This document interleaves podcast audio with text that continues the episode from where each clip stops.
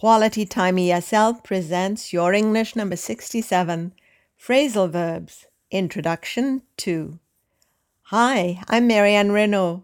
My goal is to help you improve your spoken English. So let's get started. In a previous podcast, we initiated our practice of phrasal verbs. Phrasal verbs are composed of a verb followed by one or two postpositions.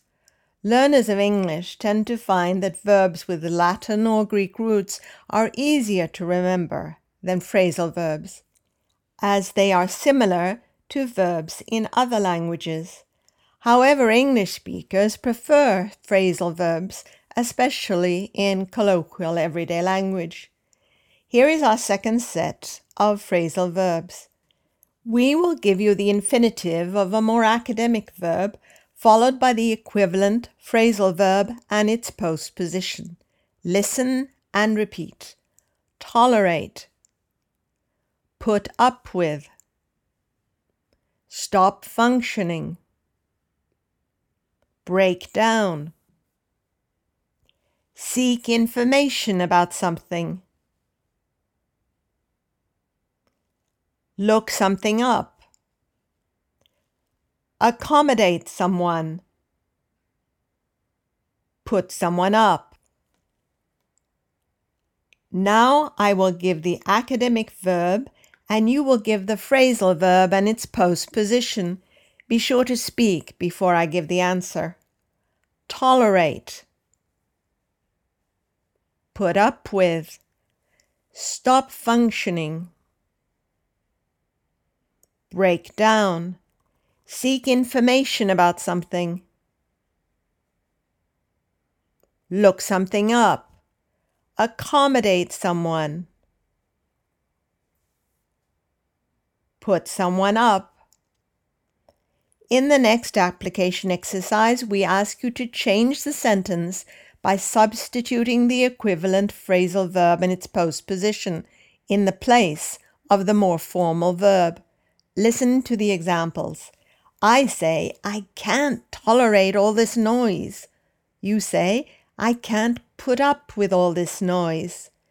I say, my computer has stopped functioning. You say, my computer has broken down. Now you go on in the same way.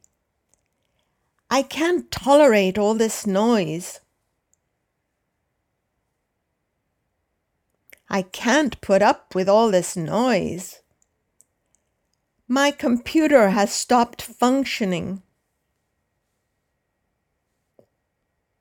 My computer has broken down. I'm searching for the meaning of a word. I'm looking up a word.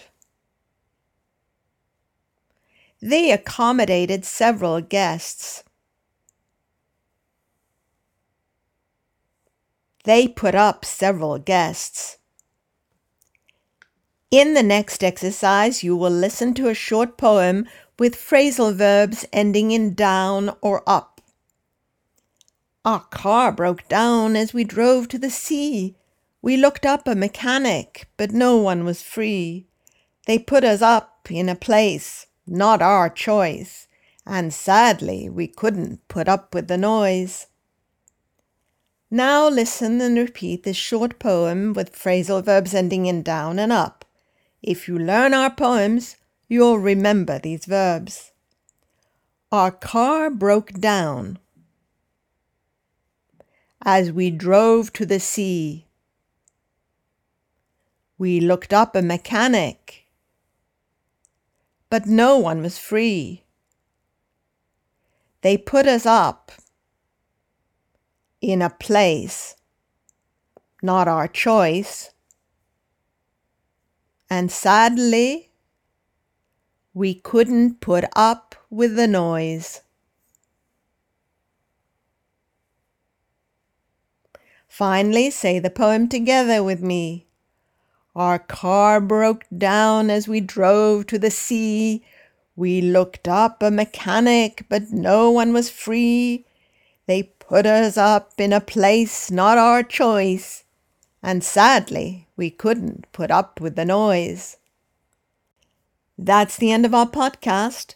For more oral practice, try our other series, Your English. In Your English, we offer you a variety of exercises, including a story entitled, Was It Love?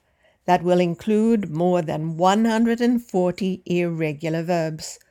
All of them are important and will help you become an excellent English speaker. You can also go to five minute Tops for fun with song lyrics and quotes. Teachers interested in more effective teaching can order Quality Time E S L, the digital resource book, on a D V D or get it immediately in a slightly lighter downloadable version.